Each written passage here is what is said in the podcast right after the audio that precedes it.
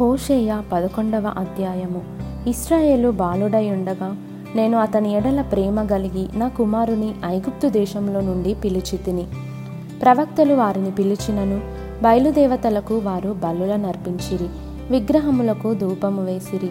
ఎఫ్రాయిమును చెయ్యి పట్టుకొని వానికి నడక నేర్పిన వాడను నేనే. వారిని కౌగలించుకొనిన వాడను నేనే.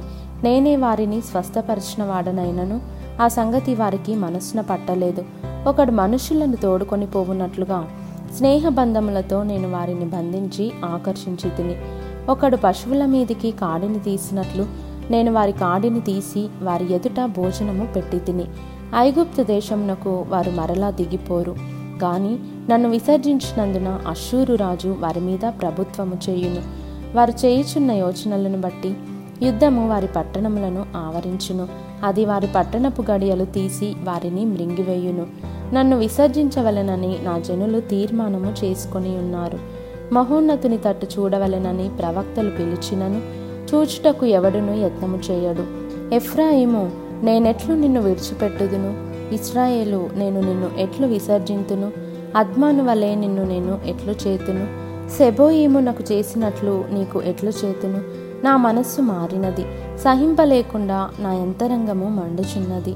నా ఉగ్రతాగ్నిని బట్టి నాకు కలిగిన యోచనను నేను నెరవేర్చను. నేను మరలా ఎఫ్రాయిమును లయపరచను. నేను మీ మధ్య పరిశుద్ధ దేవుడను గాని మనుష్యుడను కాను. మిమ్మను దహించినంతగా నేను కోపింపను. వారు ఎహోవా వెంబడి నడిచెదరు. సింహము గర్జించినట్లు ఆయన ఘోషించును. ఆయన ఘోషింపగా పశ్చిమ దిక్కుననున్న జనులు వనకుచు వత్తురు.